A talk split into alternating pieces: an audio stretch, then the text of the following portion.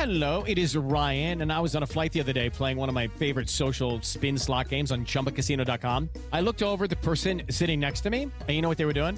They were also playing Chumba Casino. Coincidence? I think not. Everybody's loving having fun with it. Chumba Casino is home to hundreds of casino-style games that you can play for free anytime, anywhere, even at 30,000 feet. So sign up now at ChumbaCasino.com to claim your free welcome bonus. That's ChumbaCasino.com and live the Chumba life. No purchase necessary. VGW. Void where prohibited by law. See terms and conditions. 18+.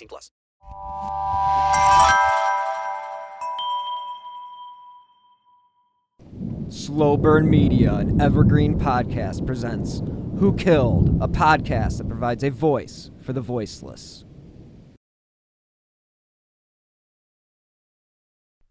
Previously on the Colonial Parkway Murders, Part 1. 3 days later, on Sunday evening, that car, a Honda Civic, was found off the Colonial Parkway.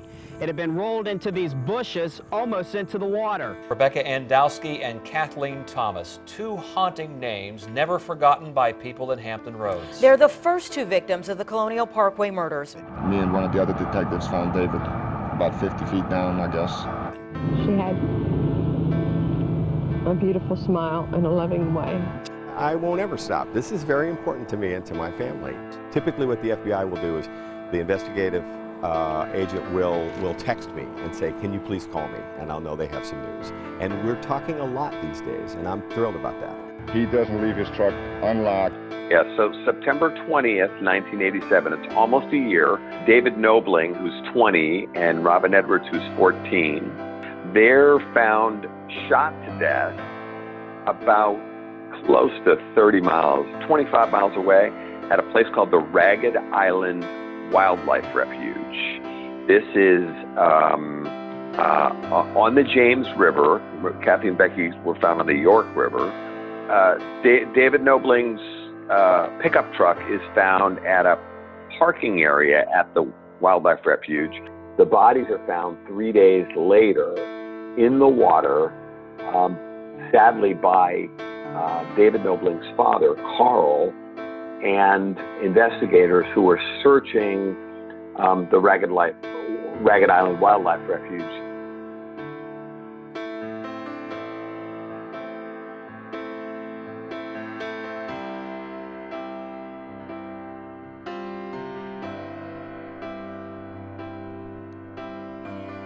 Hello and welcome to this week's episode of Who Killed Amy Mihaljevic? I am your host, Bill Huffman, and this is a podcast that takes a deep dive into cases you may not have heard of and others that you may have. This week's case is part 2 of the Colonial Parkway murders. I am joined again this week by Bill Thomas, the brother of Kathy Thomas, one of the first victims in the Colonial Parkway serial killings. Bill is very open and knowledgeable about the case. As a brother of one of the victims, he is honest about the feelings that he has about the investigation and how things could be handled. And just a quick refresher, the Colonial Parkway murders were a string of serial killings that occurred in just a 3-year span from 1986 to 1989 and remain unsolved to this day. This is a case with many ups and downs, suspects galore, and coincidences that just cannot be explained. So join me and Bill Thomas this week for part 2 of the Colonial Parkway murders.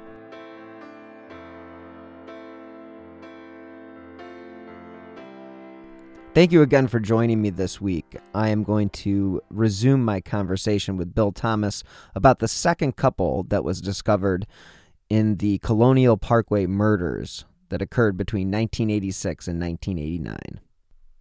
So, Bill, what was the second couple that was discovered in the Colonial Parkway serial killings? They discover Robin and David's bodies. It appears they'd been in the water for the 3 days since they had gone missing. Both of them had been shot to death. They think that David may have struggled or broken away because he's shot in the shoulder and then finished off with a kill shot to the head. Forgive me for being graphic. And Robin is also shot in the head. And it appears that David and Robin had met that night and had gone out with a cousin and other friends to the movies and an arcade. And on the way home from the evening out, David and Robin, who did not know each other very well and had just met, it was kind of drizzling. And so some of the guys were in the back of the pickup truck where it was drizzly and wet. But Robin was inside the cabin of the truck. So it appears that as they drove home in David's pickup truck, it appears that David and Robin made plans to meet up later. So David went home with his brother and dropped off the other kids. And then it appears that Robin snuck out of the house, which she'd done many times before. And they had obviously made plans to meet up. And they end up across the river at this Ragged Island Wildlife Refuge, which is, again, like the Colonial Parkway, is a place where people are known to go parking. It's also a place where people are known to do like low-level drug deals, like score some pot, that kind of thing. And it's interesting. We describe these people as couples, but you'll start to see a pattern emerge here. The truth is, the only serious couple of the four is actually Kathy and Becky, the lesbian couple, right. My sister and her girlfriend. The others are really almost like, traveling companions, or it's a one night stand kind of thing. I'm not passing judgment. I'm just saying we say couples a lot, but they weren't like serious couples. They were people who were together for that evening. Now that case, by the way, is a Virginia State Police case because it happens off the Colonial Parkway, and is actually in a county called Isle of Wight County. But Isle of Wight County's sheriff's department at that point is so small and has such limited resources that they don't really investigate murders.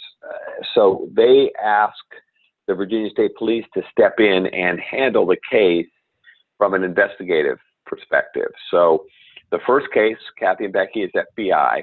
The second case, almost a year later, is a Virginia State Police case. And at this point, no one's connecting the first murder and the second murder. These are viewed as independent events. So the two cases they considered, they don't. So basically, what you're saying, what are you referring to? Is they're not?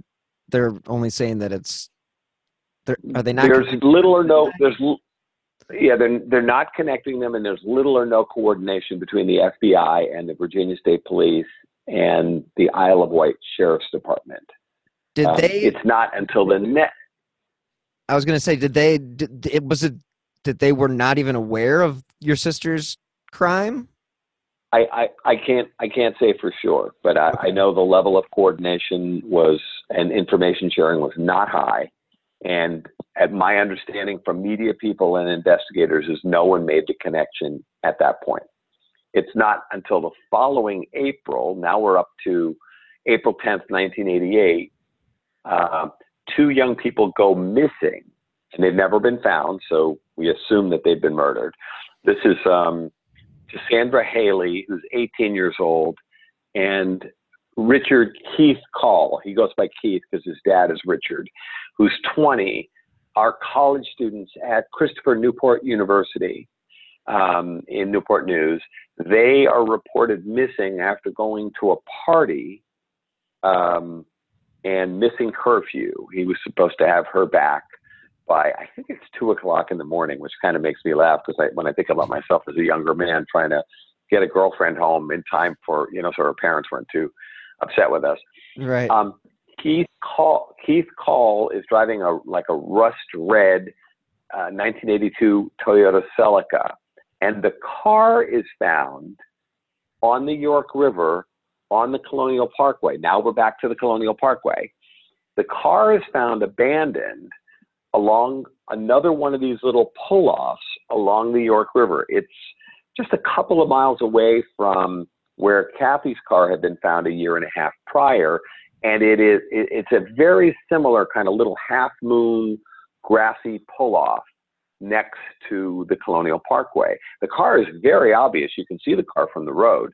And as a matter of fact, Keith's father, Richard Cole, actually saw the car the next morning. He was a foreman at the Bush Brewery, and he's on his way to work the following morning. He actually pulled over and stopped. And when he saw Keith's car there with the door partially open, and his recollection is that he got out of the car and looked in their vehicle, the Toyota, and didn't see anything out of the ordinary. But they're not there. And there's some articles of clothing inside the vehicle, and one of Sandy's boots, shoes. It was the 80s. Is found in the car. But oddly, when Mr. Call stops by the Toyota at the pull-off, he looks inside the car, and his recollection is that he didn't see those articles of clothing in the back seat and the shoe and so on. And so there's this odd inconsistency between what Mr. Call recalled seeing and what law enforcement later claim is inside the car. As a matter of fact, Mr. Call was troubled by this for the rest of his life. He died quite young, as did his wife. They were terribly troubled by what had happened to Keith. And the FBI is the lead agency again, because now we're back on the Colonial Parkway. So we've gone first case FBI, second case Virginia State Police and Isle of Wight Sheriff's Department. Third case, now we're back to FBI and National Park Service Rangers, and they begin exploring an idea which seems ludicrous in retrospect, that Keith and Cassandra had gone skinny dipping. This makes very little sense to any of the families. This is early April. Water temperatures are in the 40s.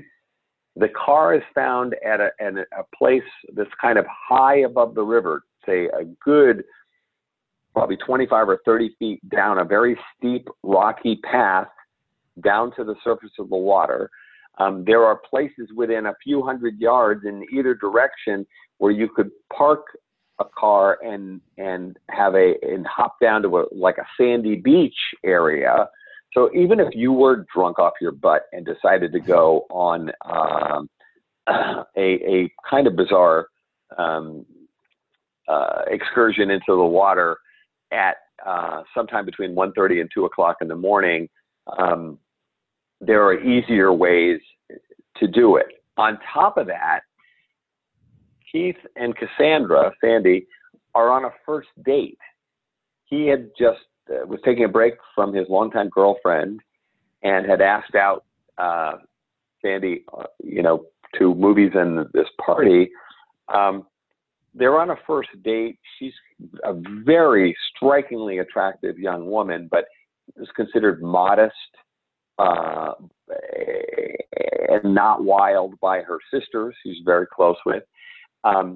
They said they could not see Sandy getting naked on a first date with this, cute guy that she'd met in class who had just broken up with his girlfriend. And then by all accounts, people that were at the party that night at this Christopher Newport University, there was an apartment complex there, at this keg party, they reported that Sandy and Keith didn't seem to be spending a lot of time together. There didn't seem to be a lot of, much of a click between the two of them. She spent the evening talking to her former boyfriend at the party, and he spent a good portion of the evening kind of crying on the shoulder to another mutual friend about his recent breakup with his girlfriend. So, they left the party sometime around 1 or 1:30 in the morning to get her home. I think it's off the top of my head, it was a 2 a.m. curfew. And then oddly, the Colonial Parkway murders, or rather the Colonial Parkway itself, is not on the way home to her parents' home where she lives in Grafton, Virginia. It's out of the way.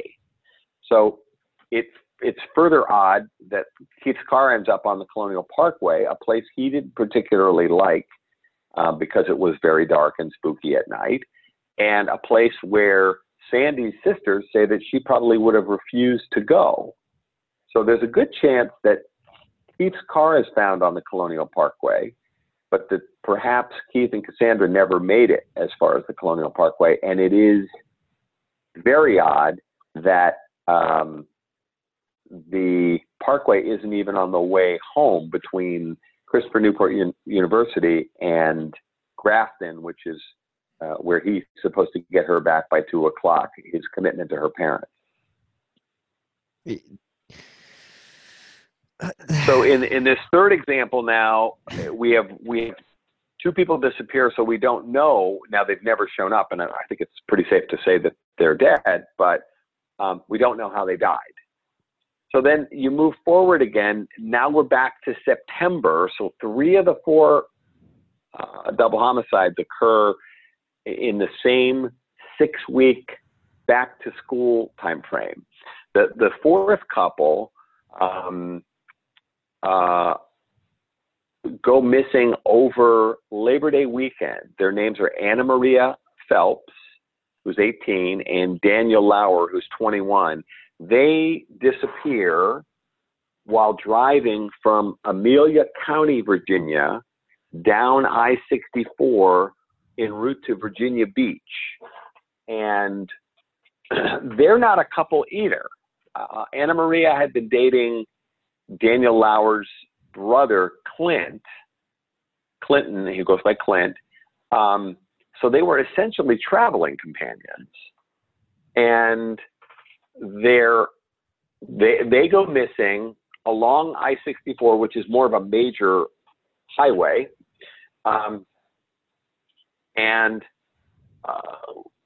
Daniel's car, which is a gold 1972 Chevy Nova, kind of a beater, but, you know, functioning fine, is found abandoned along I-64 in a place called New Kent County, which is pretty rural, at a rest stop on the wrong side of the road. There are 2 rest stops on I-64. They're kind of on either side of this divided highway. And most people know it now as the Virginia Welcome Center. And there's a very distinctive LOVE, L-O-V-E, sculpture there that a lot of people know. The car is found on the wrong side of the highway. In other words, they're driving from Amelia County down to Virginia Beach, where they had moved. The car is found on the opposite side of the road, heading back as if you were driving back from Virginia Beach up towards Amelia County, up towards Richmond that way. So the car is facing in the wrong direction, and they're nowhere to be found. The car has items that were clothing and other items that they had in the backseat that they were using, you know, to move down to Virginia Beach. They were bringing some more items with them, personal effects and that kind of stuff, you know, in garbage bags. But they're nowhere to be found. The car is very odd. It's parked on the truck acceleration ramp of the rest stop, as far away as you could get from the buildings that would, you know, be the rest stop where the restrooms and vending machines and that kind of thing were. There's no video surveillance back then. Again, this wasn't an era where there was a lot of video surveillance, as we see more of that kind of thing now. But it appears that the car was parked in a way to be as far away from the buildings as possible. And then there's this odd detail there where a roach clip with feathers on it, it was the 80s, is very prominently placed in the window of the car, and law enforcement takes it as a taunt. It's kind of a very in-your-face thing. It's placed in a way that it's designed to be actually in your face as you walk up to the car. So no Anna, no Daniel, It's not until 6 weeks later that their bodies are found in a wooded area. It's about a mile away as the crow flies. It's hunters, turkey hunters are hunting in a preserve that's shared by a group of hunters. It's a private place, privately owned, about a mile away, and it would be one exit further towards Virginia Beach, so original direction of travel, but off the road and down a logging road. So you'd go one exit further south of the, I guess you'd put southeast of the rest stop, pull off, drive over the highway, and then you'd have to know where you were going. This isn't a place you would just stumble upon, down an old logging road. And then the bodies are found side by side under a blanket, which was taken from Daniel's car. And unfortunately, it had been very, very wet, and the bodies had been messed with by wild animals and that sort of thing. The bodies were in terrible shape. It was actually very difficult to determine cause of death. Ultimately, the bones were sent to the Smithsonian Institution in Washington, D.C., and the Institute people, in analyzing them, found nick marks on the bones. So they feel that it's likely that they were stabbed. But cause of death was indeterminate. And now, this fourth case, we're back with the Virginia State Police, because New Kent County is very rural and at that time doesn't even have a police force. So they didn't even have a sheriff back then. So the Virginia State Police take over the case. So now we have two FBI cases and two Virginia State Police cases. And then to further complicate things, the two Virginia State Police cases are handled by separate Virginia State Police offices. So it's only, when we get to the third couple, the disappearance, Keith and Cassandra, that they begin to realize they've got a problem with people missing and murdered. And then, of course, by the time we get to the fourth case, they recognize that they may be dealing with a serial killer or killers who are preying on couples. And again, I use that term loosely. They're not really couples, traveling companions, what have you, but people in cars along this tidewater corridor along the Colonial Parkway and I-64. And then at that point, the murders appear to stop. There are other murders that take place individuals that could be potentially related. Interestingly, we asked the FBI at a meeting in 2010, and we received a direct answer to the question. We asked them if there's anything in the forensics that links the four Colonial Parkway murders. And at that point, they were going back and re-examining the case after the families put pressure on them. The FBI had lost control of 78 highly graphic crime scene photos, which had leaked out to the public, and the families were very upset about this, obviously. Mm-hmm. And we had called out the FBI publicly about this, and they actually did react. And I'll be honest, I quarterbacked that strategy to pressure the FBI. And they did put resources back into the case, but we asked them, is there anything in the forensics that links these four double homicides? And at that time, the answer was no. The circumstances are there, it's couples, cars, isolated rural locations, rest stops, lovers, potentially lovers lane situations, no robbery, no sexual assault based on what we know.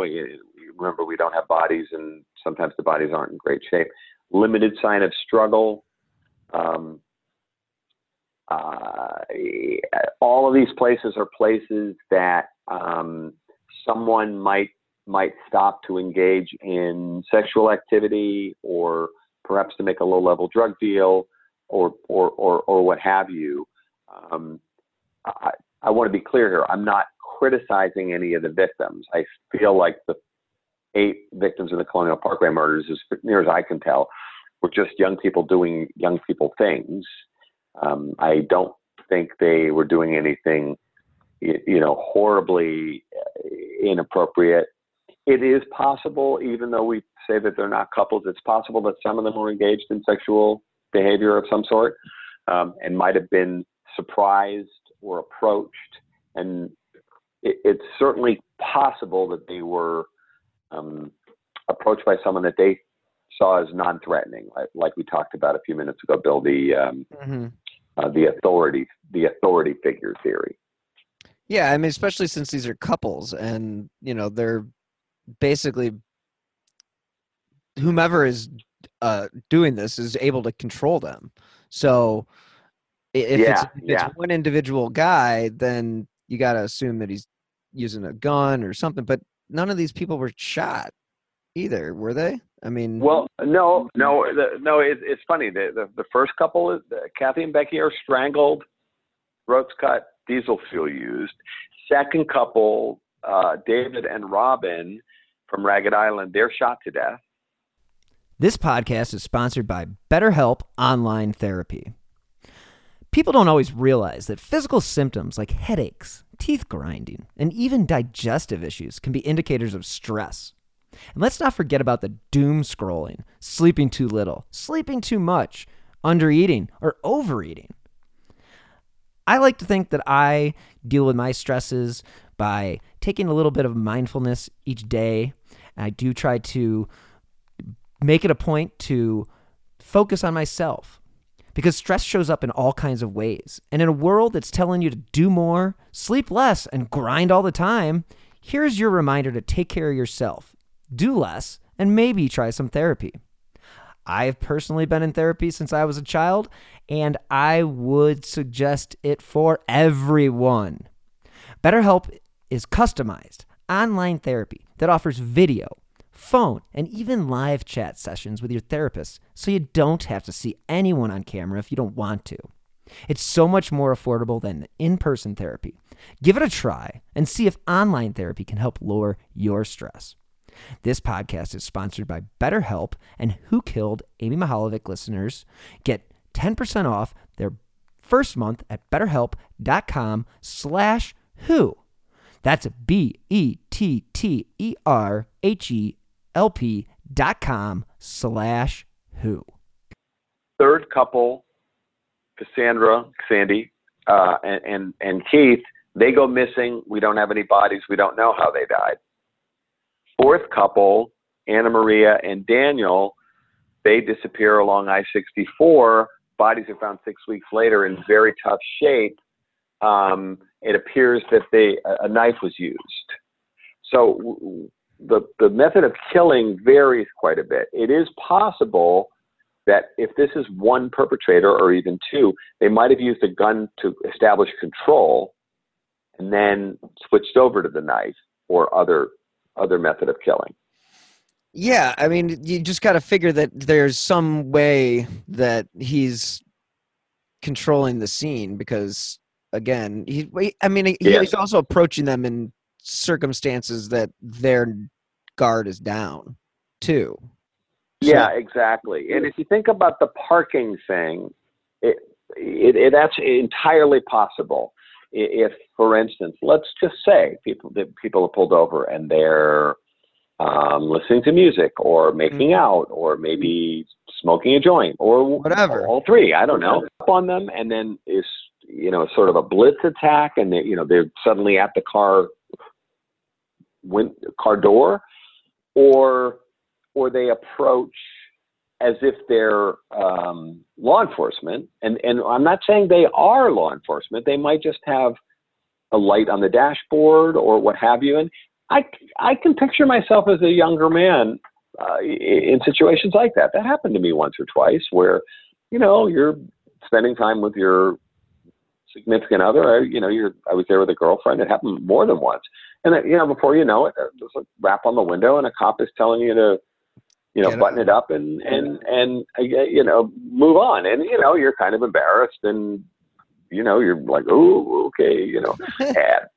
So if, you know, luckily in the situation I just described, it was a legitimate officer who didn't mean us any harm, but just wanted us to move it along. Right. But it, you know, it happened a couple of times and happened to lots of friends of mine. Yeah. I mean, it seems like a common thing, especially, you know, when you don't have any other place to go as a teenager or a college student. I mean, why wouldn't you go? I mean, we have, in Cleveland, we have the Metro Parks, which are basically green space it's huge green space, but it's absolutely where one would go for that type of thing. So it's, absolutely. And people know that. Yeah. I mean, if you're driving through these places are that.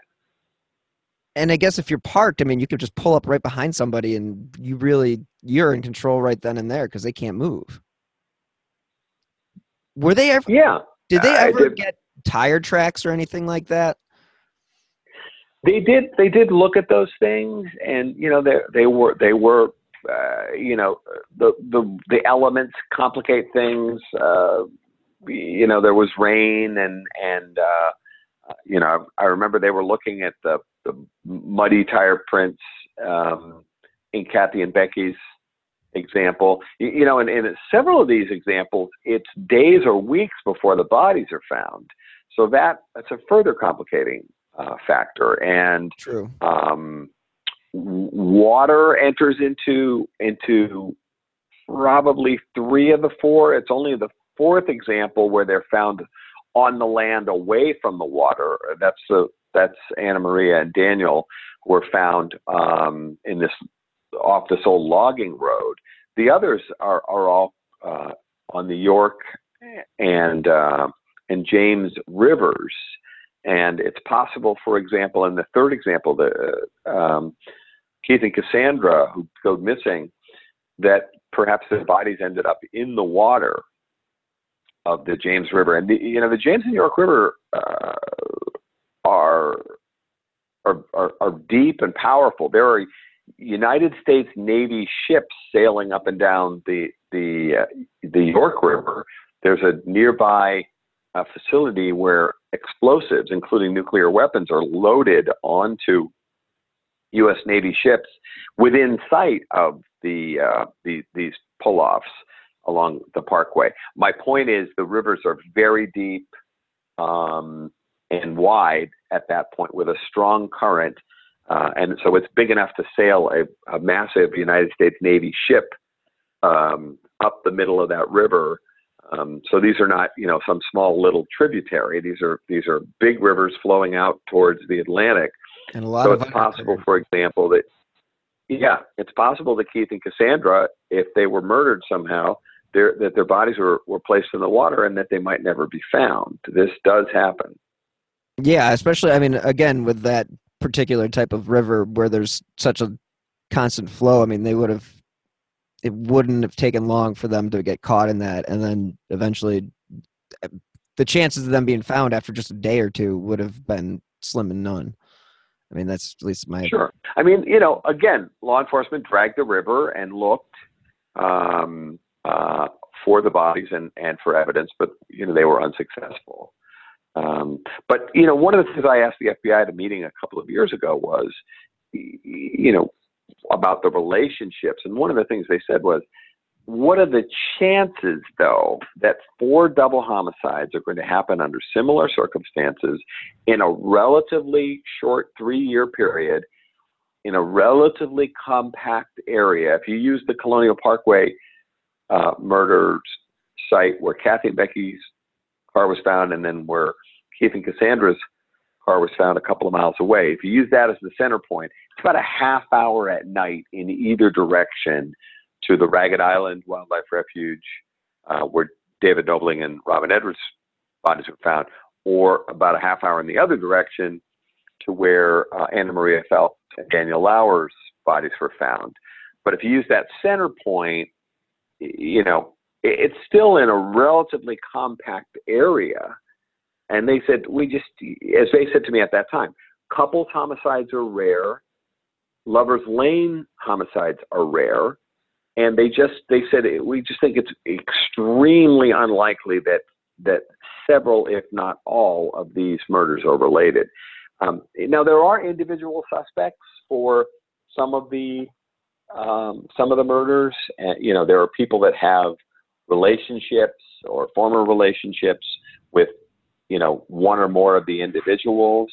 Mm-hmm. So it is possible that, you know, as I've said, one of these murders, when solved, could fall off the table and not be related to the other Colonial Parkway murders. The term Colonial Parkway murders is a media creation. Local newspapers and radio and television began calling these murders the Colonial Parkway murders. But you know, even at its most basic, only two of the cases even happened on the Colonial Parkway. It's just so weird that they would. But I mean, it's sort of one of those like it's easy for people to latch onto that name. And I mean, if they're going to give it, and actually that was probably okay because, you know, it is helpful to have a handle, if you will, because we did feel that, you know, we needed to put some pressure on law enforcement to put resources into the case. And at least we had, you know, a name.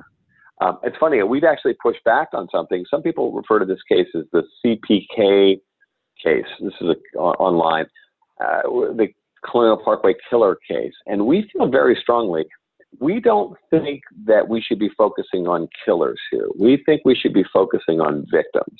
Now, we may be the family members of 8 murder victims, and so we have a strong feeling about this, but Colonial Parkway murders is something that local media created, but when the families at different times have referenced the case, we've always tried to refer to it as the Colonial Parkway murders to make it clear to people what it is we're talking about.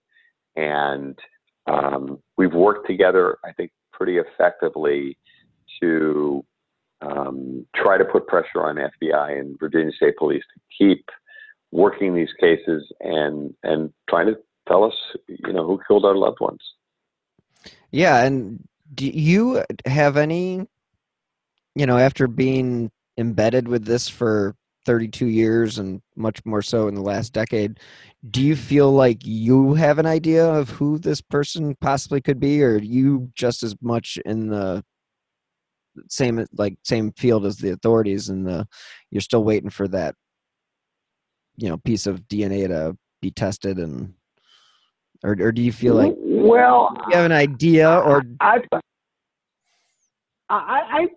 you know, the FBI and Virginia State Police have put forward different theories, and there are competing, you know, theories on who this might be. I personally, my personal pendulum has swung back and forth several times between these 4 double homicides are all related to some or all of these murders are not related. These days, I kind of find myself back in a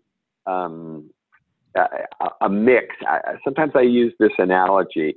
When we were kids, we used to study in math class, and they would use something called an overhead projector. This sounds like it's history now. I remember this. You know, yeah, well, for the benefit of your younger listeners, you know, it threw a white shadow up on the wall, and the math teacher could write things on this clear plastic sheet, which would then throw them up on the wall for all to see. This is, again, before video monitors and all that stuff. And sometimes in math class, we'd be sorting out like and not like things, you know, triangles or circles, or it didn't matter what it was. But, you know, you were trying to group things. And so you might be sorting them by color or shape or size or mathematical value or whatever it was. But one of the things that makes me think about the Colonial Parkway murders is I think the Colonial Parkway murders, there are patterns here. They're just not immediately apparent. In other words, I'm not sure it's a straight up 1, 2, 3, 4 kind of relationship. And there are these other murders that took place around the same time that are somewhat similar, but they're of individuals and not couples. But I think there are patterns, but I think we may end up like that overhead projector where you've got overlapping circles. I think there's something there. I don't think they're all unrelated, but I don't know that it's such a straight linear sequence of events. There's a fifth murder of another couple, another lesbian couple. I was going to ask you about that one. In 1996, so this is fully 10 years after Kathy and Becky are killed, and 180 miles away. So it's in a whole nother part of Virginia, up in the Shenandoah National Park. But note the fact that it's a national park. Two young women, Julie Williams and Lolly Winans, are murdered over Memorial Day, 1996.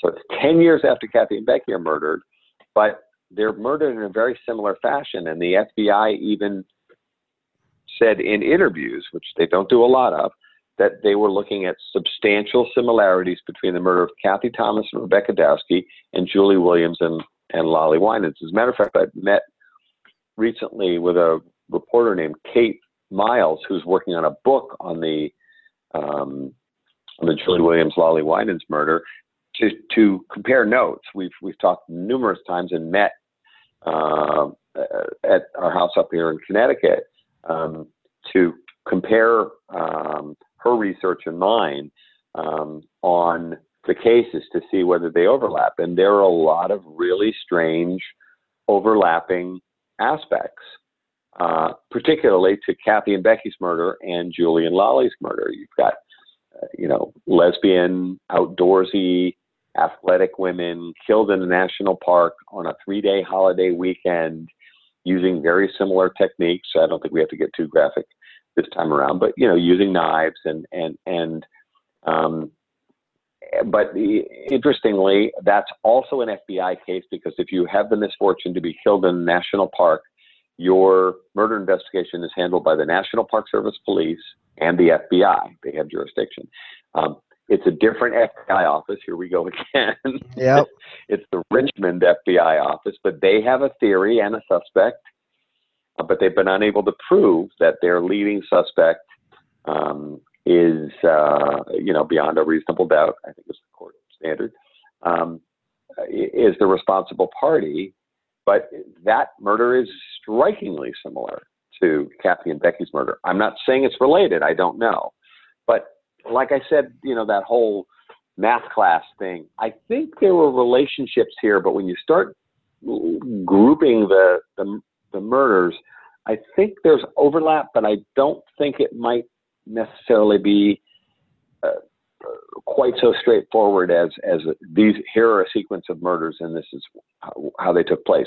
It is quite possible that any one of the Colonial Parkway murders might have been committed by someone else, and it's just coincidental to the time frame of the other murders.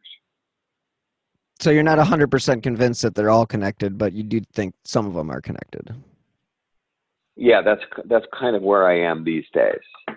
And that's kind of a fluid thing. And it's funny. We continue to receive tips.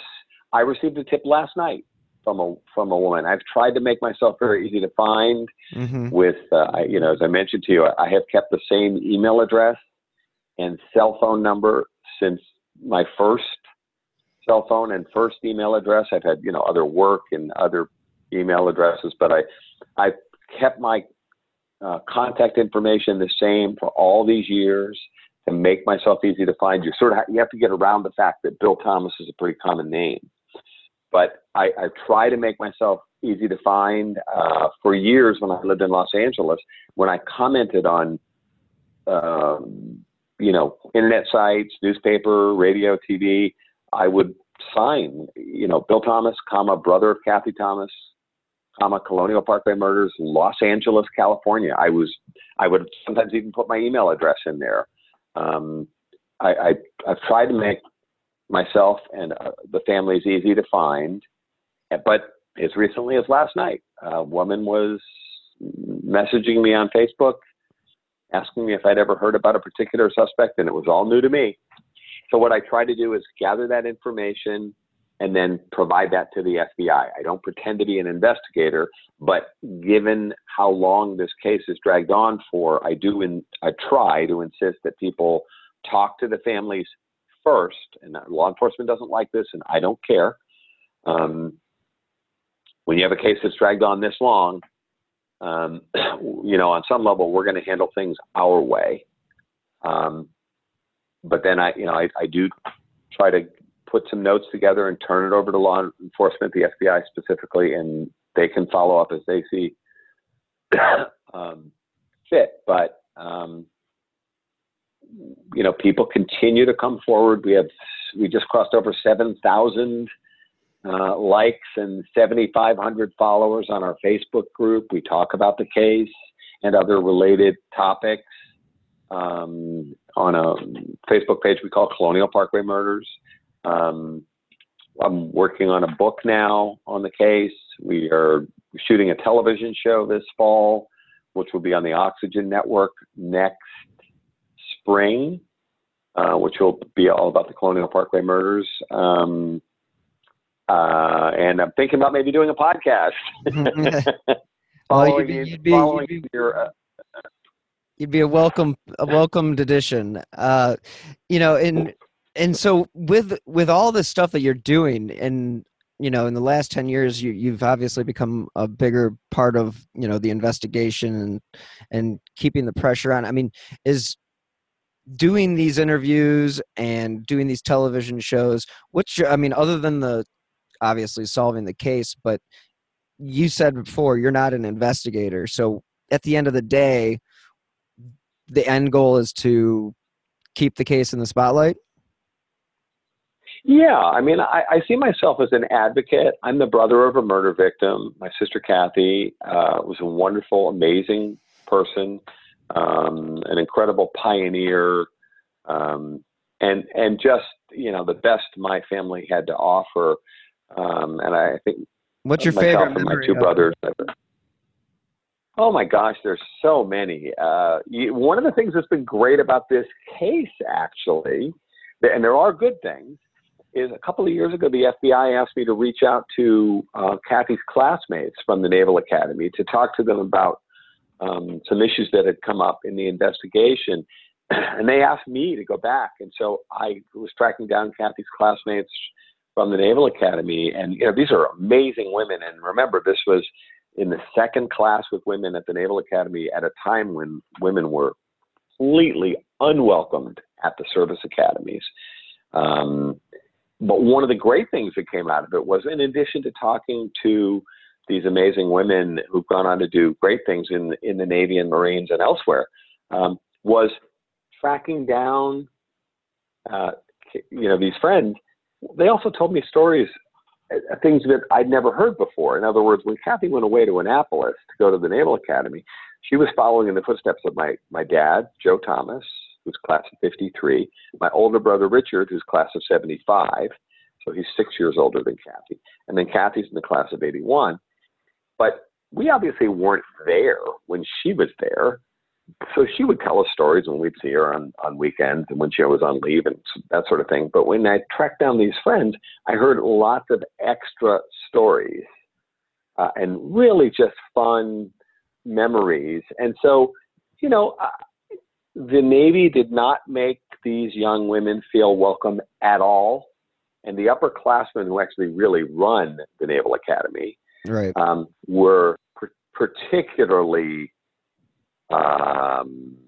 horrible to these young women who were entering the service academies for the first time. The previous class, the last class of where it was single sex, is a class of 79. It's not lost on any of us that their Latin motto, each year the classes at Annapolis choose a Latin motto. Their Latin motto was all male. Mm. And these guys were unbelievable jerks and were absolutely horrible, and I'd say that to any of them. They were absolutely horrible to these young women, made them feel incredibly unwelcome, and actually there were people at Annapolis, including officers, who actually tried to drive these women out of the service. And I won't dance on that. Remember, I come from a Navy family. Mm-hmm. But, you know, Kathy was one of those people that helped keep other people's spirits up during a really difficult and dark period in the Navy and Marine Corps history. And so the stories that make me smile and laugh were, you know, Kathy, you know, had this expression, "Suck it up, buttercup," which she would say to other women at the academy when they were under this horrific pressure, to just, you know, to stick together. And they actually tried, the class of 81 tried to prevent more women from being pushed out and dropping out. They actually set a goal, which they did not achieve, of having 81 women graduate in the class of 81. But those stories about, you know, the things that Kathy did and said to help her friends, women and men, get through a very challenging environment at the United States Naval Academy make me very proud. Thank you again so much for listening to this week's episode, The Colonial Parkway Murders, Part 2. If you have not subscribed yet to Who Killed Amy Mihaljevic, please do. And as a reminder, this is an independently produced podcast.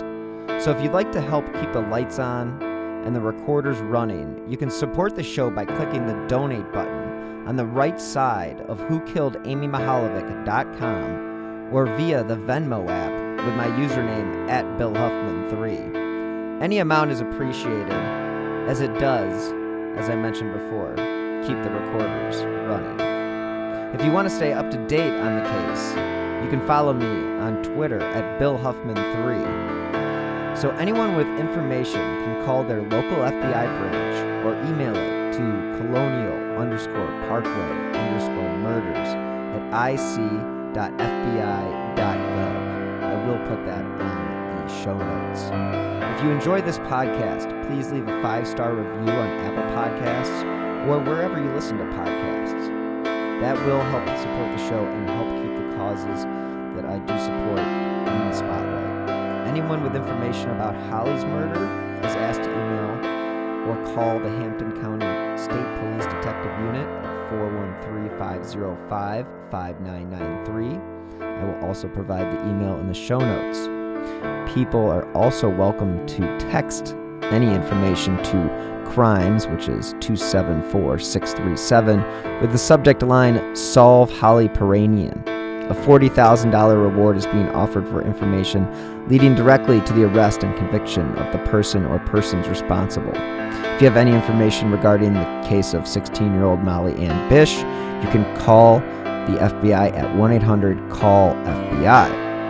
The Massachusetts State Police is also looking for information, and they can be reached at 1-800-808-9677. Don't forget, October 27th will mark 30 years Amy Mihaljevic's case has remained unsolved.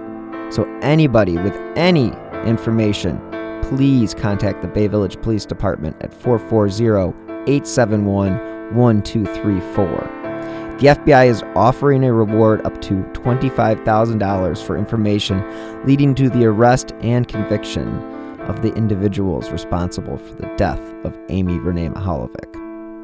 Stay tuned for part 3 of the Colonial Parkway Murders next Friday. Thank you again so much for listening, and in the meantime, be safe.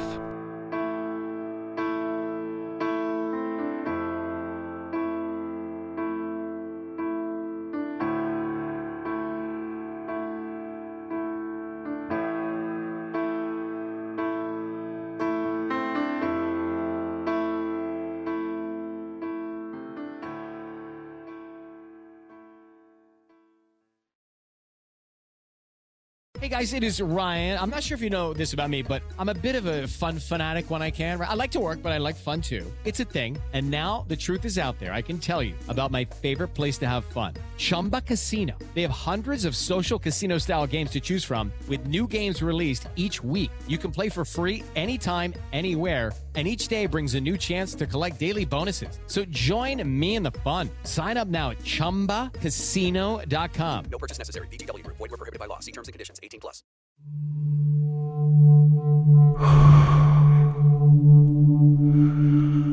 I'm an American vigilante. I have a question for you. What would you do if someone you cared about was abducted, taken from you? Would you call me?